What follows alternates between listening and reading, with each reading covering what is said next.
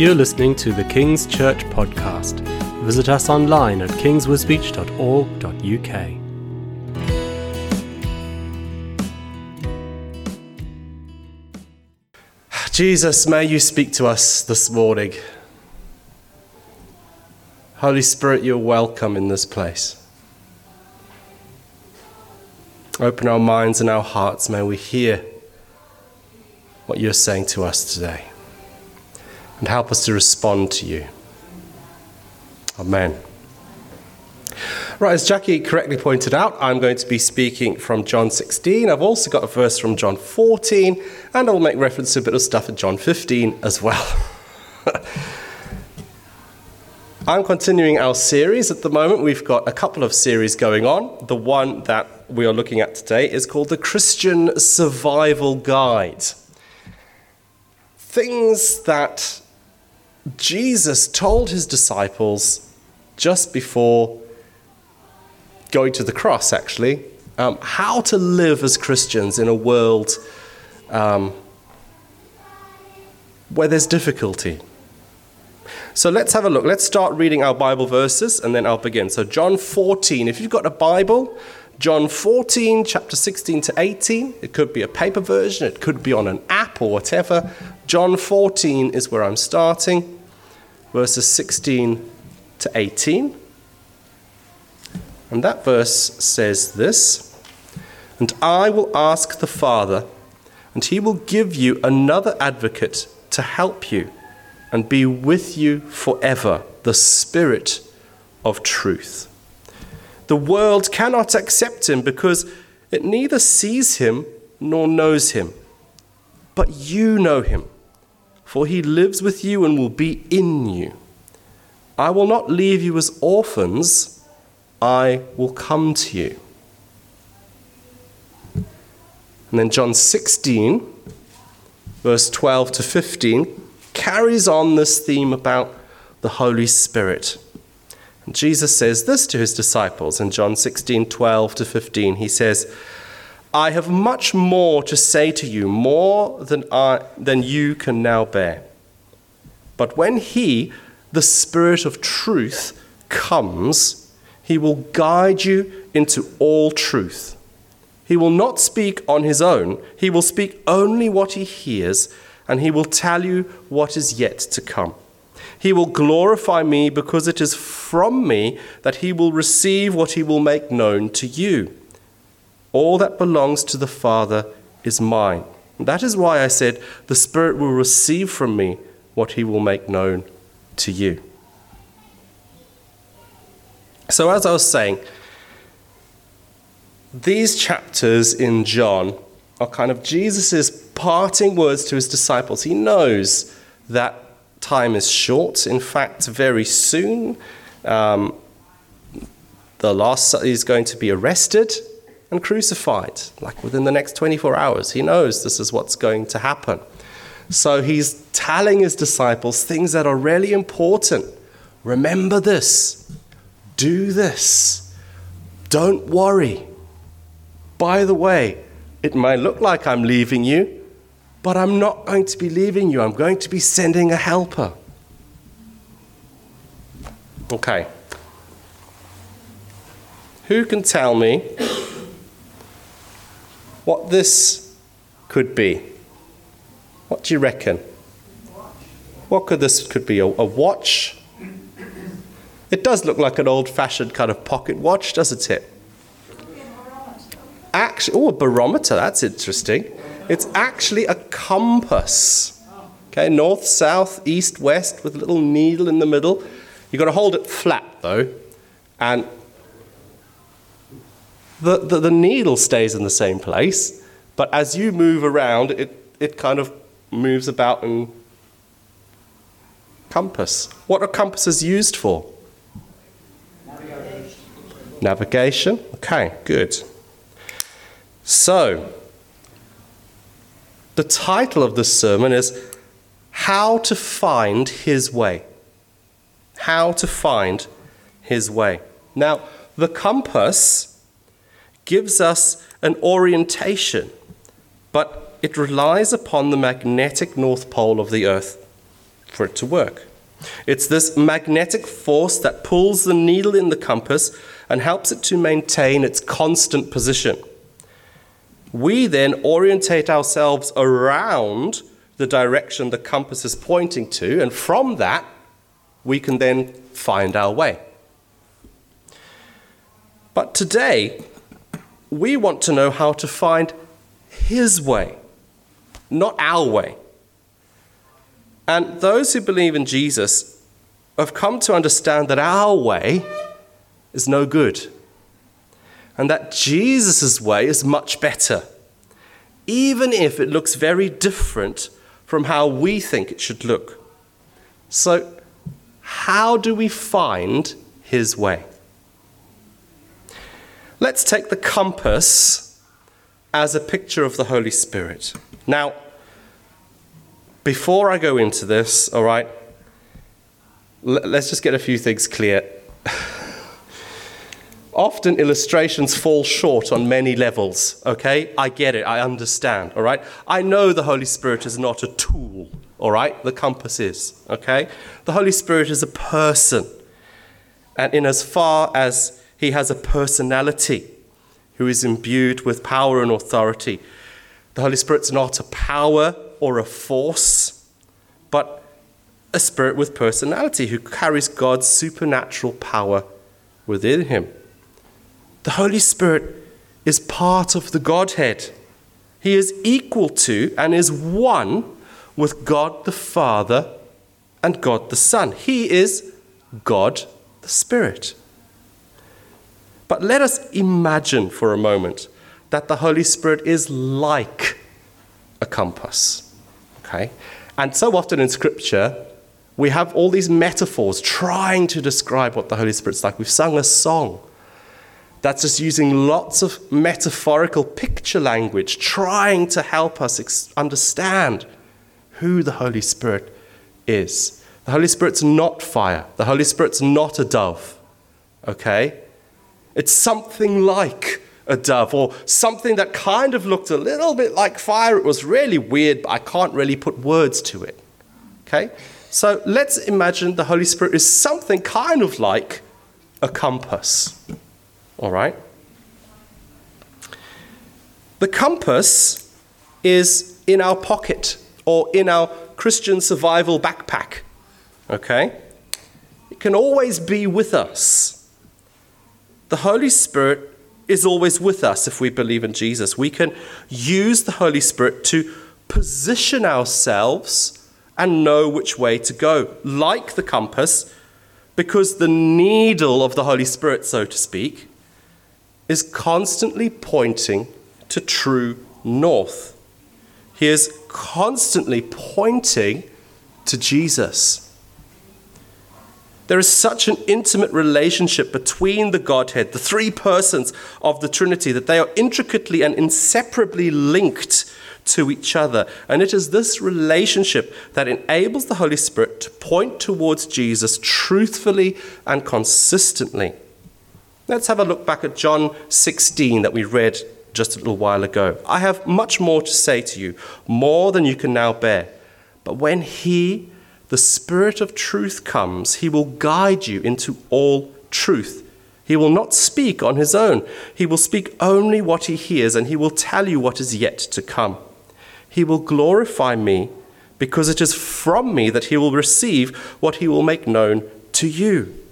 All that belongs to the Father is mine, and that is why I said, The Spirit will receive from me what he will make known to you. The Holy Spirit points us to Jesus.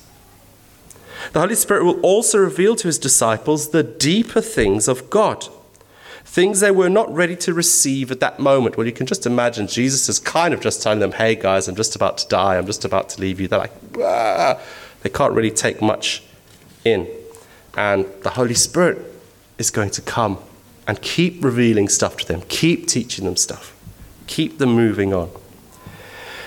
Jesus mentions the Holy Spirit quite a lot in chapters 14, 15, and 16 in the Gospel of John. He's saying to his disciples, Get ready, be prepared. I am going away. Now, this going away is kind of twofold. The, the immediate going away is he's saying, Look, I'm about to die. But the disciples don't know but Jesus does. That in three days he'll rise from the dead, but then after a while he'll ascend to heaven. So there's that second going away because Jesus has ascended into heaven. But he says, Do not worry about it. Do not be afraid. I will send you a helper. Guys, I'm going to give you the Holy Spirit. I won't abandon you and leave you as orphans. And this is what usually happens to children when a father dies. But the Holy Spirit will come and take care of you, He will help you. In fact, He will connect you directly with me while I sit at God's right hand in heaven because He's part of me. Let's read John 14 again. And I will ask the Father, and he will give you another advocate to help you and be with you forever, the Spirit of truth. The world cannot accept him because it neither sees him nor knows him. But you know him, for he lives with you and will be in you. I will not leave you as orphans, I will come to you. The Holy Spirit is the person of the Godhead who dwells with us and in God's people on the earth right now. So, to know the deep things of God, to keep connected to Jesus, to grow and to mature in faith, to keep ourselves on the right path, to know which way to go, what's His way, to survive as Christians when the going gets tough, we need to know the Holy Spirit. John 16, 7 says this. It's another saying that Jesus tells his disciples. But very truly I tell you, he says, it is for your good that I am going away. Unless I go away, the advocate will not come to you. But if I go, I will send him to you. It's true. Jesus died to save us from our sins. His death paid the penalty demanded by God for the separation caused between God and humanity because of the mess sin has made of this world and of our lives. But Jesus' death was also necessary to enable the Holy Spirit to be given to the disciples to us. Now, it's true in the Old Testament, the Holy Spirit was with one or two individuals, but what I'm talking about here is like the full release of the Holy Spirit upon all the people of God, all at once. Okay? The fullness of this. And this is how Jesus can have a close and intimate relationship with each of his followers simultaneously. It's amazing. How, how can he hear and respond to so many millions of prayers every day?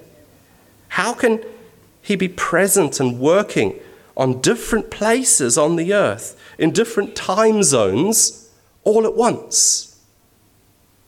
It's through his Holy Spirit, who does not sleep or grow weary, who can be present all over the earth and indeed throughout the universe all at once and can be at work everywhere, all the time. Jesus gave his Holy Spirit to his disciples.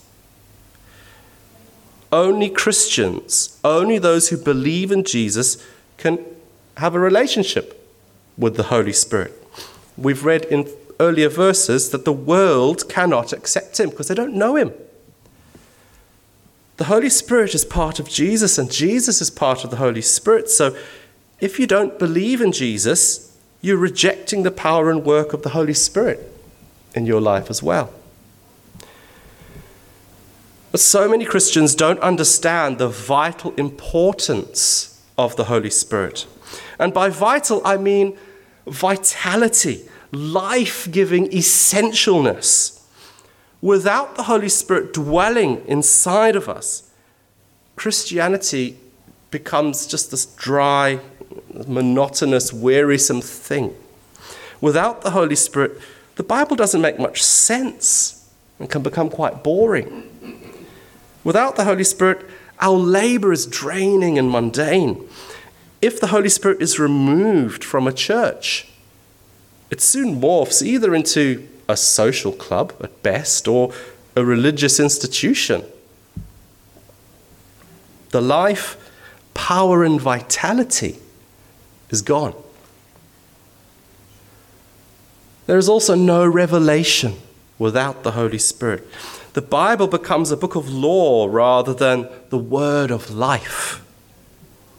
There's no vision, there's no joy, there's no peace without the Holy Spirit, there's no freedom without him. In 2 Corinthians 3:17, the Lord is the Spirit, and whenever wherever the Spirit of the Lord is, there is freedom. It's found in the Holy Spirit.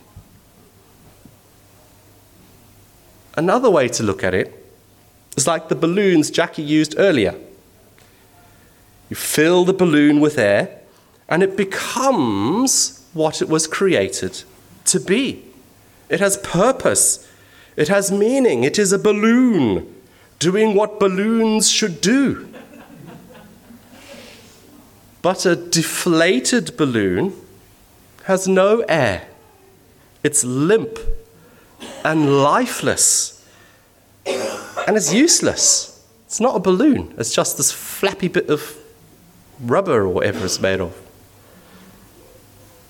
We, like balloons, need to be filled with the Holy Spirit in order to be who God created us to be. To be empowered to live the supernatural life God has given us to live. Like the balloons, we need to intentionally blow air into them to inflate them. We saw people standing here go, some found it easier than others, which was quite amusing. But likewise, we need to intentionally invite the Holy Spirit to baptize us, to fill us with Himself, and to imbue us with the supernatural power that He carries. There's water baptism, and we are having a believer's baptism service at the end of the month. But there is also baptism of the Holy Spirit. The two are not the same thing and are not interchangeable. The baptism of the Holy Spirit is when someone specifically asks the Holy Spirit to fill them. And other spirit filled Christians can then lay hands on them and pray for them to be filled. We see the first time this happened in the early church was on the day of Pentecost. The disciples were waiting for the Holy Spirit to come upon them. They were waiting, they were hungry, because Jesus had told them to wait. They needed the empowering of the Spirit to do the work God had called them to do. Before they were filled, they were timid. Jesus was crucified, and his disciples pew, ran away. They were hiding, they were terrified. Peter denying, "Oh, I don't know him. I don't know him. Please don't please don't hurt me." But after they were filled, they were bold and they were courageous, even to death.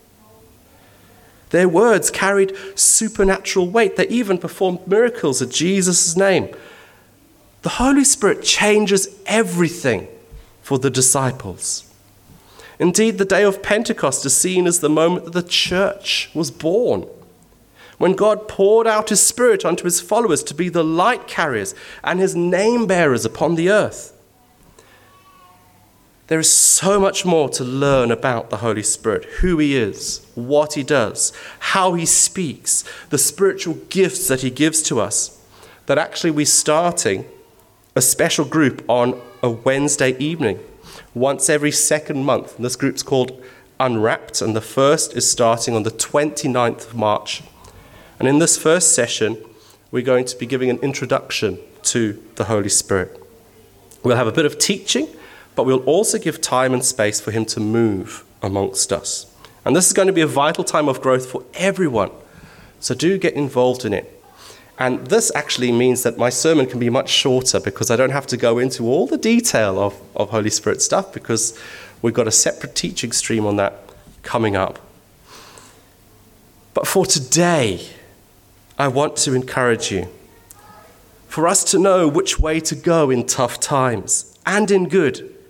We need the Holy Spirit within us for us to live our lives effectively as Christians. We need the Holy Spirit within us. Just as the disciples discovered at Pentecost that the Holy Spirit changed everything for them, I think it might be irresponsible of me, actually, to preach about being baptized in the Holy Spirit, tell you how important it is how life giving it is, and then say, oh, well, that's good, let's go have some coffee. Right? That would be irresponsible. So I'm going to give you an invitation. We will have some coffee, but later. All right? Now is the time. I want to invite you to be baptized in the Holy Spirit today and to find that He can change everything for you as well.